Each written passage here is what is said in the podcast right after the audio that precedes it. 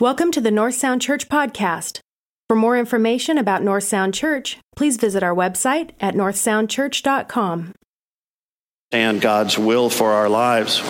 So today we continue by talking about the first sinners, and uh, we are going to look at the passage that was read for us by uh, um, by John this morning. So in A Midsummer Night's Dream, Shakespeare's play, he has a character who offers these descriptive words, "Lord, what fools we mortals be. Lord, what fools we mortals be." Those words apply to the first sinners, but they apply, unfortunately, to each one of us here this morning as well. I'm not going to take time to reread the passage that John shared with us, but we're going to break out some specific sections of that this morning to look at it together. I'm going to share with you a preacher story from some years ago when preachers use ancient words uh, in their sermons. Some of you may feel I use some ancient words in my sermons as well. But um, you may recall that um, that a, a leaf in the old days meant, you know, either to leaf through a book, not if you remember that. Anybody remember that? Okay.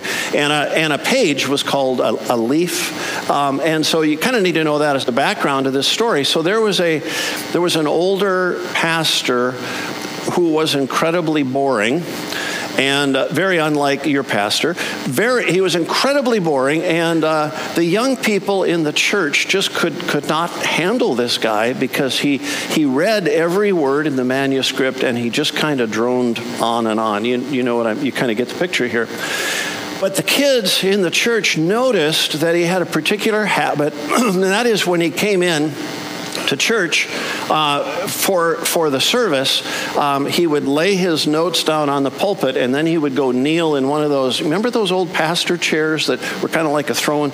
He, he would go kneel there for a few minutes before the service began. And so they went up, they went to the stage, and uh, while he was praying, they pulled out a number of pages from his sermon.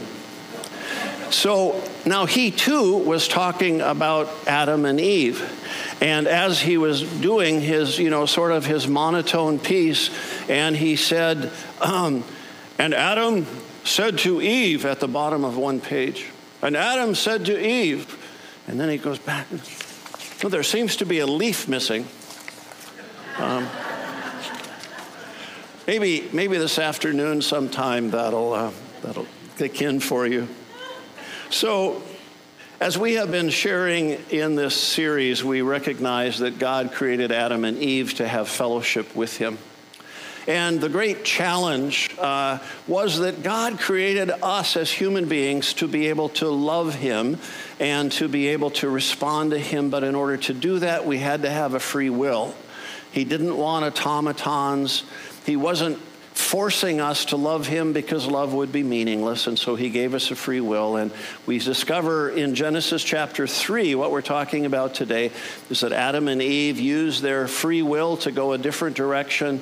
And God, uh, uh, unfortunately, having given us a free will, we have unfortunately gone in the same direction, each one of us as well. As we've been talking about the series, it's important for us, I think, to understand that when God created Adam and Eve, he created human beings to take creation forward, to make even more of creation. And uh, we have the, the beauty of incredible gardens that have taken the, the, the raw material that God has given us and has produced the, some of those wonders. We also have the, the wonders of ancient structures, the cathedrals in Europe that we see, the, the uh, pyramids in Egypt, the, the kind of the wonders of the world, and, and then the beauty of human creation, the, the marvelous works of a Da Vinci and Renaissance artists. And we have the, the music of Bach, who used to write on his manuscript, Sola Deo Gloria, to God alone be the glory. We have these beautiful pieces of the goodness of God and the, the wonders of modern medicine that never cease to amaze us. The psalmist talks about this in Psalm one thirty-nine, verse fourteen, where he says, "I praise you, for I am fearfully and wonderfully made." We know the goodness of God. We know the goodness of someone like Mother Teresa. We know the sacrifice of those who have given up much for the sake of others. But we also know the other side of human existence. We have been, as human beings, capable of great evil. I was thinking about the aftermath of nine eleven and the global war on terror, what happened in Iraq and Afghanistan and now continues to happen um, with ISIS and other, other forms of evil that have been going on in the Middle East. A report from a few years ago revealed ISIS fighters had killed twenty-four thousand Iraqi civilians. They've recruited twelve and thirteen-year-old fighters and sold women into sex slavery. We have the terrible images of Christians being martyred, being beheaded by ISIS people. And then in more modern times, we have the tragedy this year of the war in Ukraine, where some six thousand civilians have been killed in that war to date, and it seems so senseless. We're reminded of the great evils of the Nazis during World War Two, the, the five million Jews that were killed, and amazingly, seventy thousand disabled Germans killed because they didn't seem, the Nazi government didn't seem them worthy of life. However, when I hear about this enormous evil, I'm reminded of the Jewish witness at the Nuremberg war trials, where he went on that famous stand to testify against the Nazi officer and what had taken place. And when he was on that stand, he completely broke down and was unable to continue his testimony. And he ended up, as a result of that, being asked afterwards, was it the memory of the terrible things that happened in that concentration camp that caused you to completely break down and collapse? And he said, no, it was on the stand when I realized that I was capable of doing the same things that he did. Friends, it's important, I think, for us to recognize that the story of Adam and Eve is so powerful because it's not just an ancient story. It's our story as well. Something went terribly wrong with humanity in the garden, and as a result, we have our own propensity to sin. And when we have the moral capability to know right from wrong, inevitably we will make some wrong choices. Notice the approach taken by the serpent in the garden. In Revelation chapter twelve, the serpent is clearly identified with the devil and with Satan. Notice what happens here. The devil, Satan, the serpent, first of all attacks the Word of God.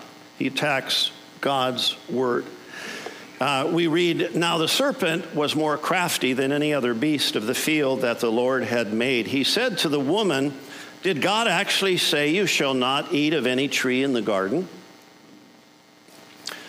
Did God really say that?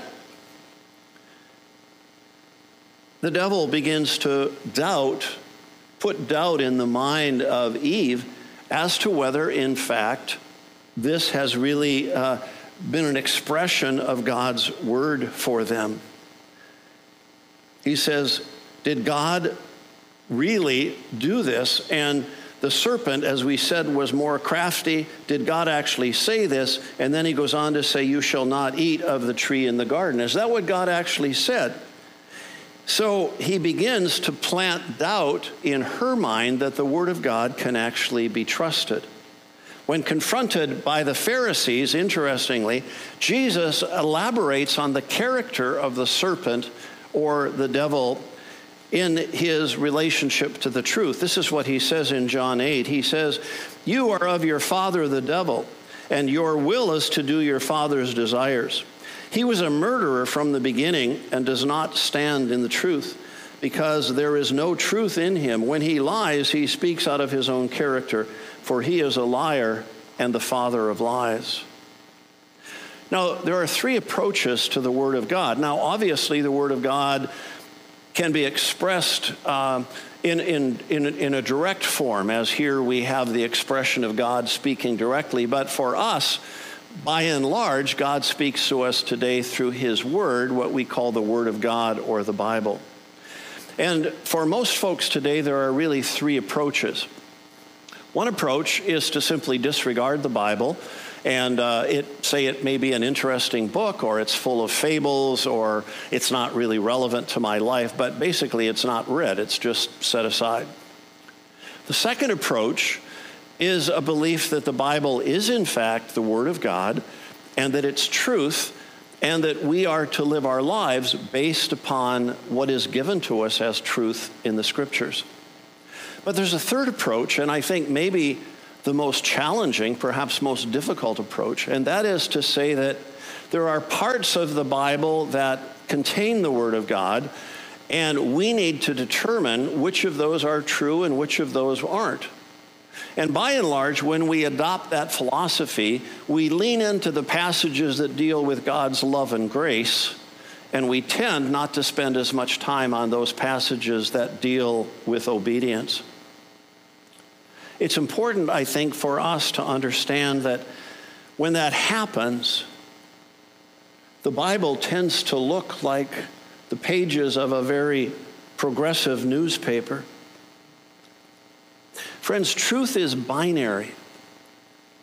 There's no middle when it comes to truth. Either the Bible is the Word of God or it's not. Either it's true or it's not true, but there's no middle ground, and certainly we aren't the ones to determine what is true and what isn't. On Friday morning, the prayer app, Lectio three sixty-five, honored the Queen. Pete Grigg said these words. He said, "At her coronation, the Queen was presented with a Bible. As these extraordinary words rang out in Westminster Abbey and around the world. The words are, 'We present you with this book, the most valuable thing this world affords. Here is wisdom. This is the royal law. These are the living oracles of God.'" Now, the Queen, for her coronation, was wearing a priceless golden crown. It was ador- adorned with two thousand nine hundred one precious stones. She was sitting on a throne in a thousand-year-old vaulted abbey, and yet God's Word was recognized as the most valuable thing this world affords. Thousands of years before this, the psalmist put it this way, "Oh, how I love your law. I meditate on it all day long. Your commandments are always with me and make me wiser than my enemies. I have more insight than all my teachers, for I meditate on your statutes." So the first thing that the enemy does in the garden, in the temptation, is to undermine the veracity, the truth of God's Word, of what He said to them. The second thing he goes after here is God's goodness. But the serpent said to the woman, "You will not surely die, for God knows that when you eat of it, your eyes will be opened, and you will be like God, knowing good and evil." You remember what God said to Adam and Eve was, you can eat of anything you want in the garden, just not of the tree of the knowledge of good and evil. And of course, that's where the scene of this temptation comes.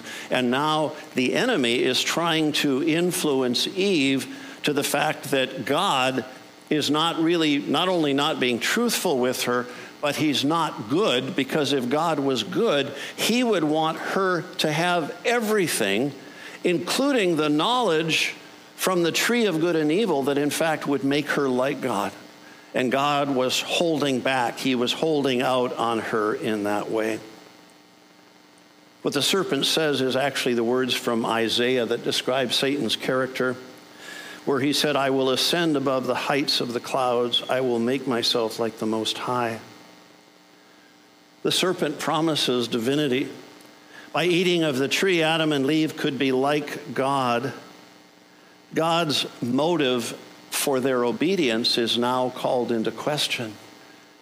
Maybe God doesn't have your best interests at heart. Maybe God isn't good after all.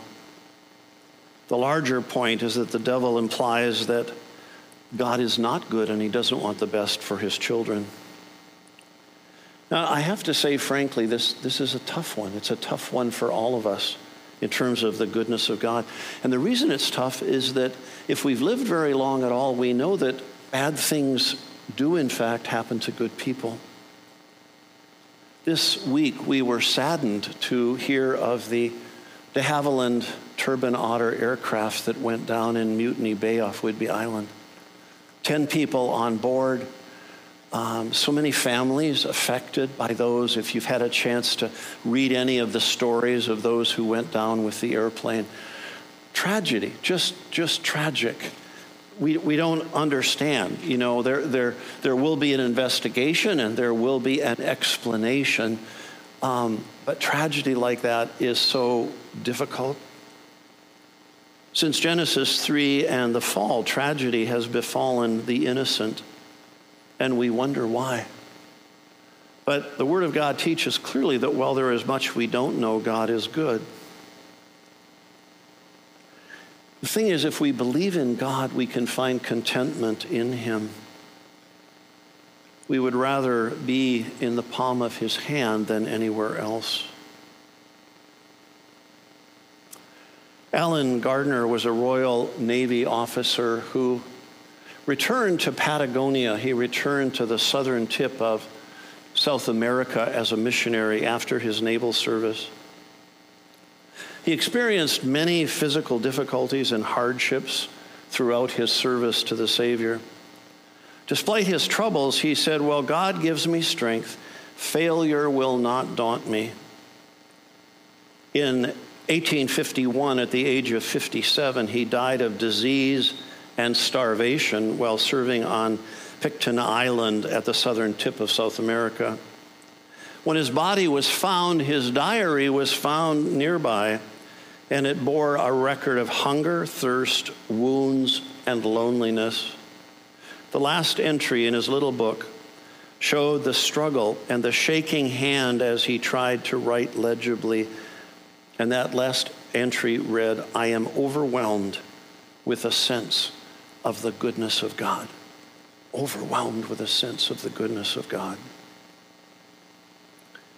We see the enemy began by undermining truth, and then he continued by undermining the essence of God, his goodness towards us, his love towards us. And then now he continues in the seduction of Eve with an appeal to her senses. So we read, when the woman saw that the tree was good for food and that it was a delight to the eyes and the tree was to be desired to make one wise, she took of its fruit and ate. The Apostle John puts this temptation rather starkly. He says, "Love not the world, neither the things that are in the world. If any man love the world, the love of the Father is not in him. For all that is in the world, the lust of the flesh, the lust of the eyes, and the pride of life is not from the Father, but is of the world. And the world passes away, and the lust thereof. But he that doeth the will of God abideth forever." The serpent here tried to lower the barrier to sin. Instead of a high bar, it was a low bar, and he questioned God's truth, God's motives, and then he offered Eve what appeared to be good and a delight and to be desired. The, the root of that word desired means to covet, to want what someone else has. God has designed us as human beings in a way that we are attracted to the good. We all love beauty. For some of us, that might be classical music or pop music, um, or John Campbell, who read the scripture for us this morning. Um, it's hard rock music. He loves hard rock music. I don't know if you're allowed to be an elder at North Sound and love it, but apparently you are. So anyway, we, we are drawn to those things. John, I was just talking about you. Hopefully you didn't hear. I was telling the folks about things that we're attracted to, and some are attracted to classical music. Then I said, you're attracted to hard rock music. So some folks may want to talk to you afterwards. And yeah, So there are things that we are drawn to. We are drawn to art. Some of us are drawn to the beauty of creation and nature, but we are drawn to these things that are beautiful. In, in marriage, the relationship that God has between a man and a woman to have sexual fulfillment in the context of a marriage is a beautiful thing. But when it gets outside of that context, and can move from what is beautiful and good to raw lust, it tends to have very bad consequences in the lives of people. God created things that are good and we are attracted to them, but too much creates a problem. I remember talking to a friend who had an issue with alcohol. He was an alcoholic, and I, and I asked him about his journey there. And many of us here enjoy a glass of wine, and uh, God's first miracle was turning the water into wine. But, but for this individual, um, he got to the place where he said basically what happened is he had one too many beers and found that things had gone upside down for him. And now instead of engaging in the, the beauty and the joy of a drink, it had gone upside down, and now he couldn't control himself, and it had become the master, and now he needed to do that. That's essentially the story of going from beauty to lust and the consequences that we experience as a result. By the way, before just finishing up here, a fascinating a side effect, a, a, a sidebar comment here in parentheses is that we're kind of hard on the ladies sometimes because this story is mostly about Eve. But notice how hard the devil had to work to get Eve to sin. And notice in the passage that John read for us that Adam simply took the fruit. She had to be seduced. The temptation had to be strong. And, and Adam simply just took the fruit. So guys, we don't escape very well on this one either. So as we conclude today, how does this play out in our own lives in the twenty-first century? Paul described two kinds of people. He said the first have their mind set on the flesh, and the second on what he refers to as the mind set on the spirit, Romans eight, five to seven. Those who are dominated by the sinful nature think about sinful things, but those who are controlled by the Holy Spirit think about things that please the Spirit. If your sinful nature controls your mind, there is death. But if the Holy Spirit controls your mind, there's life and peace. For the sinful nature is always hostile to God. It never did obey God's laws, and it never will. So, folks, sin is real. We all fall short of God's intention for us. Universally, we're all broken people. It's why when we recognize our brokenness, we can relate so well to each other because we understand what we see in the other person because we see it in ourselves. We're, we're, we're broken people. Sin is to fall short of God's intention for us, but it's also when we willfully choose to go a different direction. We know what obedience means. We know what God wants us to do, but we willfully choose to do something else. If we sacrifice the truth of the Word of God, then we're left to our own devices. We make up our own truth. With no moral foundation, we don't even recognize our sin. By choosing to follow God, it's far more than cheap grace and easy believism. It's simply that God loves us, and because He loves us, we can do whatever we want. We call that moral autonomy. We call that not following the truth of God's word, but making up our own rules as we go along. Following God is to present ourselves for transformation, which is a lifelong process. It leads to radical character change where we stand up and do our part to change the world for the better, to actively work in our world today for the values of the kingdom of God. A Pastor Barry sermon would not be complete without a quotation from... Yes, thank you. um, in The Abolition of Man, he wrote some seventy years ago, he bemoaned the rise of men without chests who wimped out I don't think he used that word, but who wimped out on their responsibilities in the world. He said, and all, and all the time such is the tragic comedy of our situation. We continue to clamor for those very qualities we are rendering impossible. I want you to think about this. He wrote this seventy years ago, and it's only gotten worse. He said, you can hardly open a periodical without coming across the statement that what our civilization needs is more drive or dynamism or self-sacrifice or creativity. In a sort of ghastly simplicity, we remove the organ and demand the function. We make men without chests and expect of them virtue and enterprise. We laugh at honor and are shocked to find traitors in our midst. We castrate and bid the geldings be fruitful.